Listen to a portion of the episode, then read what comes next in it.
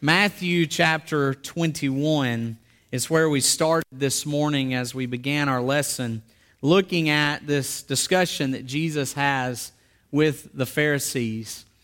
He's going to continue over the next couple of chapters, and whether this happens over a day or after over a couple of days, it's during that last week of Jesus' life. Imagine this last week. Jesus knows this. Jesus knows the time is coming.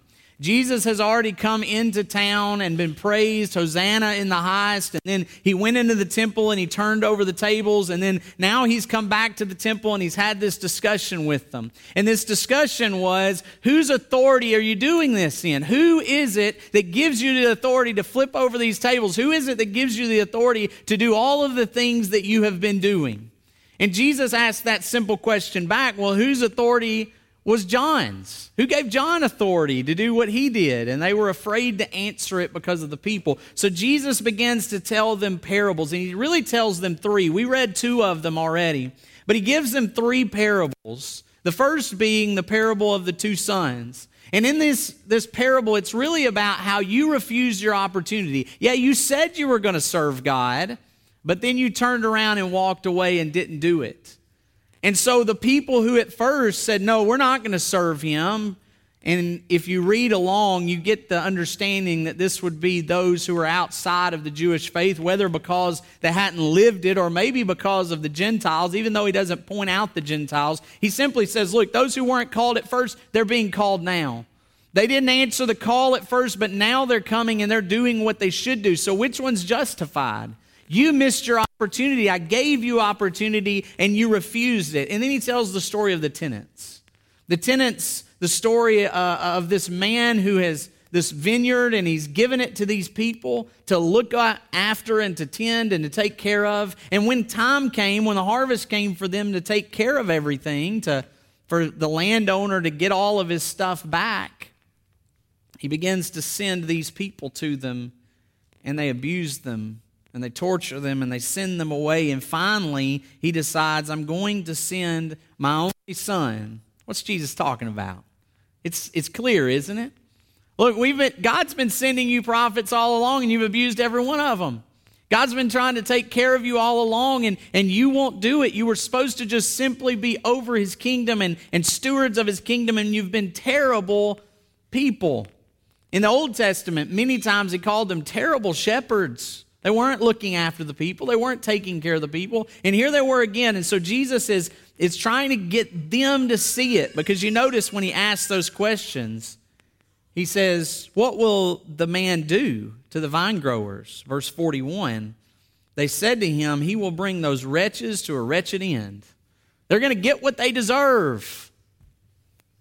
And Jesus kind of stands there like, you, you guys know who you're talking about, right?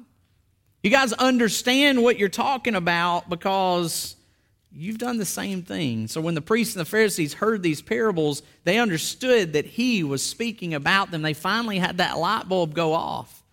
Oh, he's talking about us. And when they sought to seize him, verse 46, they feared the people because they considered him to be a prophet.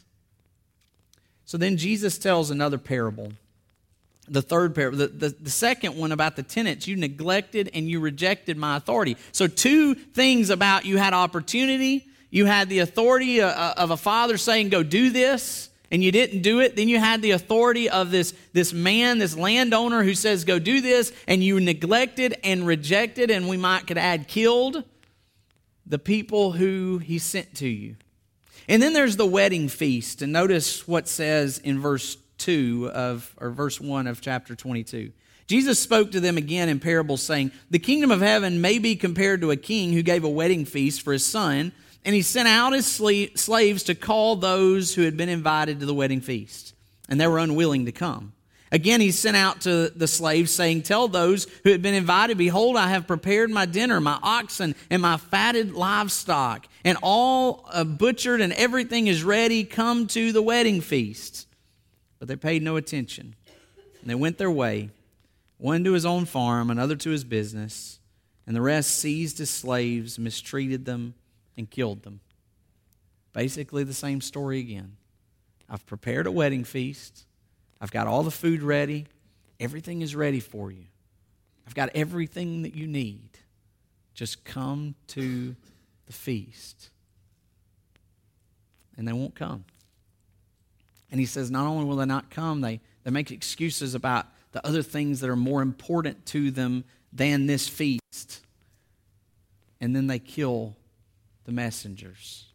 They kill the people who came to tell them about it king was enraged and he sent his armies and destroyed those murderers and set their city on fire and he said to the slaves the wedding is ready but those who were invited were not worthy go therefore to the main highways and as many as you find there invite to the wedding feast those slaves went out into the streets and gathered all those who they found, both evil and good, and the wedding hall was filled with dinner guests. But when the king came in to look over the dinner guests, he saw a man there who was not dressed in wedding clothes, and he said to him, Friend, how did you come in here without wedding clothes? And he said, It says he was speechless.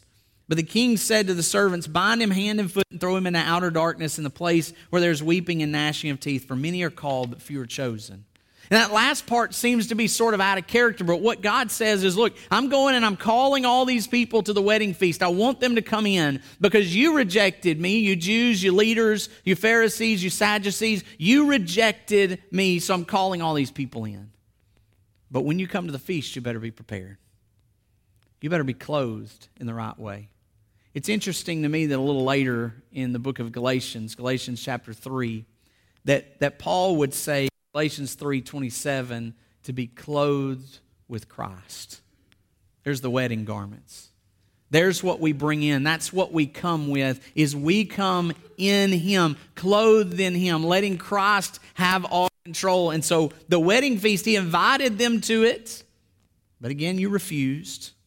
But those who come must come in me, in Jesus. Let's talk about the people that Jesus is debating with for just a moment. In Matthew chapter 22, as it goes along, he's going to ask and, and be asked questions by the Pharisees. The Pharisees were sort of the middle class, the businessmen.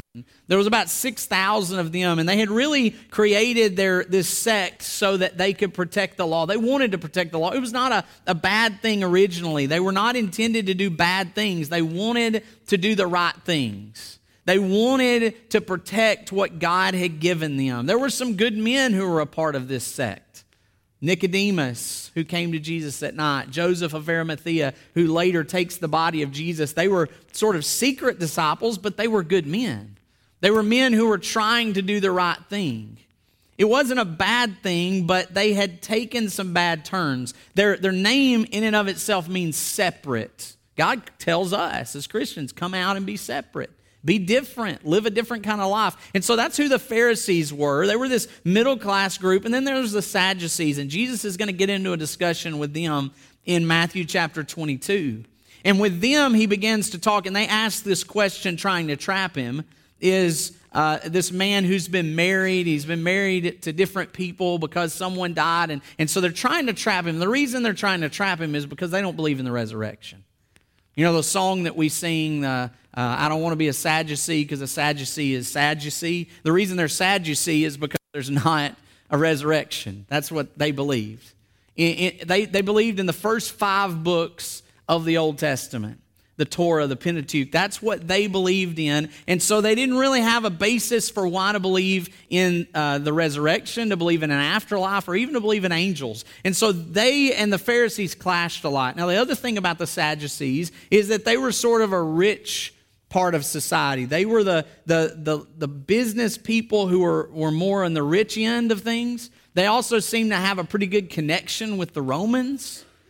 And so it was really the Sadducees who led the temple. The chief priests were from that group. Many of the, the people who worked among the temple were in that group. And when the temple was destroyed in 70 AD, the Sadducees sort of disappeared because they were all really about this physical nature. So when Jesus is talking to them, the way that he answers them in verse 29, you're mistaken not understanding the scriptures nor the power of God. For in the resurrection, there will be neither, we will neither marry nor given in marriage, but we are like the angels in heaven. So he answers a couple of things. Angels, there is a resurrection.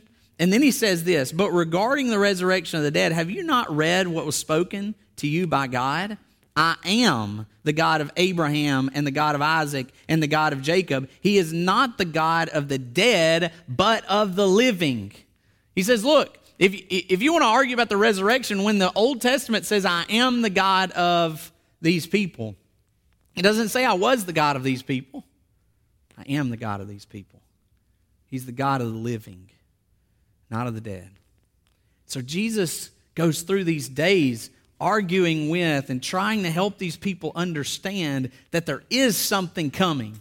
The Sadducees might go, well, whatever we do here doesn't matter because there's not anything afterwards. He says, no, there's a great wedding feast coming. No, there's a time when this harvest is going to be coming. There's a time when Christ is coming back, when I'm coming back. And I'm going to take those who are faithful to me. And so this is the setting. And then Jesus begins to deal with them and talk with them, especially, and we're most familiar with chapter 23. And Jesus begins to tell them how they're doing things all wrong. See, these men, the Sadducees, the scribes, the Pharisees, they all thought that they were the religious elite. They all thought that they had every answer to every question in every way to all the people. And they even argue with each other about who was right about those certain subjects. And Jesus is going to sort of drop the hammer on them in chapter 23 and tell them and tell us in doing so how not to become like them. Don't do these things. And Jesus knows he's going to have a church that's going to be starting in just a few days. He's going to bring about his kingdom the day of Pentecost in Acts chapter 2. And Jesus knows that. And so he's setting this stage to help us understand who we are, what we're to be, and how to avoid a church of the elite so that we don't become like them. What does he say to them? Let's look at Matthew chapter 23 for just a moment. Let's read verses 1 through 11. Then Jesus spoke to the crowds and to his disciples, saying, The scribes and the Pharisees have seated themselves in the chair of Moses. Therefore, all that they tell you, do and observe, but do not do according to their deeds. For they say things and they do not do them. In the English Standard Version, it says, they do not practice what? What they preach. You've heard that before, haven't you? Look, they don't even practice what they preach. Now, and what Jesus says is what they're teaching you isn't all that bad. It was intended for good things. They wanted to protect God's word. They wanted to do the right things. What they were teaching, sometimes at least, was not all that wrong. Do what they tell you to do. But please, don't do it the way that they tell you to do it or the way that they do it. You know, what he's telling us as a church is practice what you preach.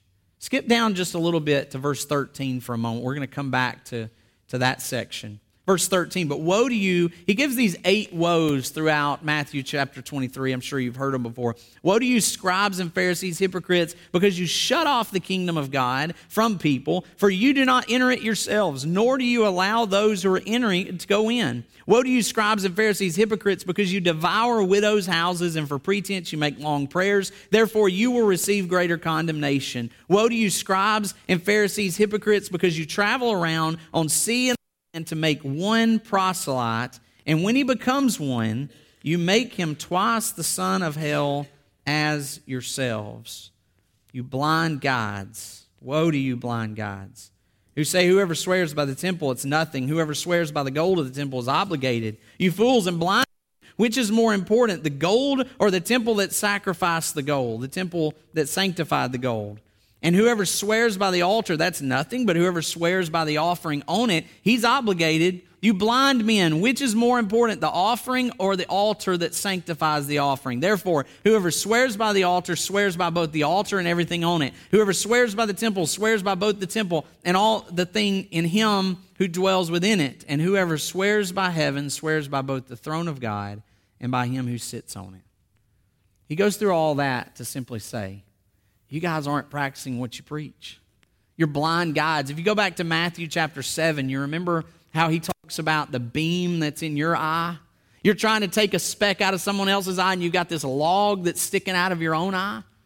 He says, You're blind guides. You can't see to help other people because you're not doing what you say to do. You're not living the way that you are calling other people to live.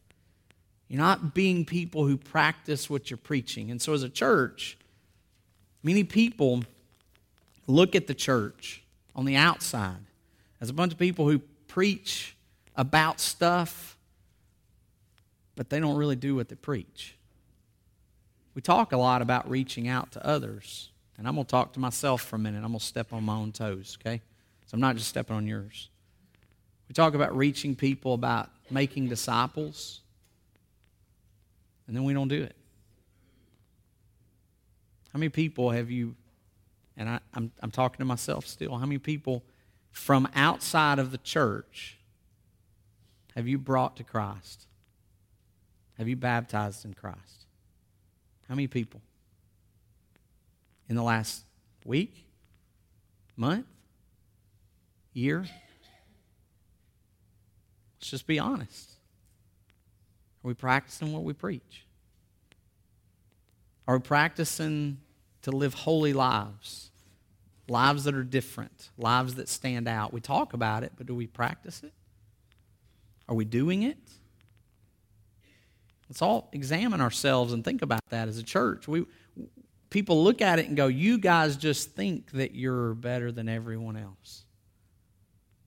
So we've got to practice. We've got to do what we've been called to do. Romans chapter 12 is one of those great places where Paul talks about practicing hospitality, serving one another, not letting uh, ourselves be overcome by evil, but overcoming evil with good. He goes through all those things. And he says, These are the ways that you practice your holiness. These are the ways that you practice your righteousness. These are the ways that you practice living and being like Jesus Christ. And then he tells these Pharisees in chapter 23, in verse 5, but they do all their deeds to be seen by men. Verse 5. For they broaden their phylacteries, these scripture boxes, and lengthen the tassels of their garments. And they love the place of honor at banquets and chief seats in the synagogues, and respectful greetings in the marketplaces, and being called rabbi by men. But do not be called rabbi, for one is your teacher, and you are all brothers. Do not let anyone on uh, earth be called your father, for one is your father, he who is in heaven. And do not be called leaders, for one is your leader, that is Christ. He, he, he says, Look, I, I don't want you to do things to be seen by people. That's the other thing. Do we just do things to be seen or do we do things to glorify God? You see, in Matthew chapter 23, a little later in verse 25, he says, You got, or yeah, starting in verse 25, you clean the outside of the cup and dish, and dish, sorry, but they are full of robbery and indulgence inside. You blind Pharisees, first clean the inside of the cup and of the dish, and the outside will become clean also. Woe to you! You are like whitewashed tombs, appear beautiful but on the inside, what's a tomb full of? Dead men's bones. You look good. We doll up, don't we? We put on our ties and our coats and we put on our dresses. We appear good. But what about our inside? What about the way that we live our lives? See, the Pharisees and Sadducees, the scribes, they look good. But he says, don't just do things to be seen. Don't, don't just be a Christian to be seen walk in the door. Hey, like I've checked off my box. I've, I've done everything I need to do.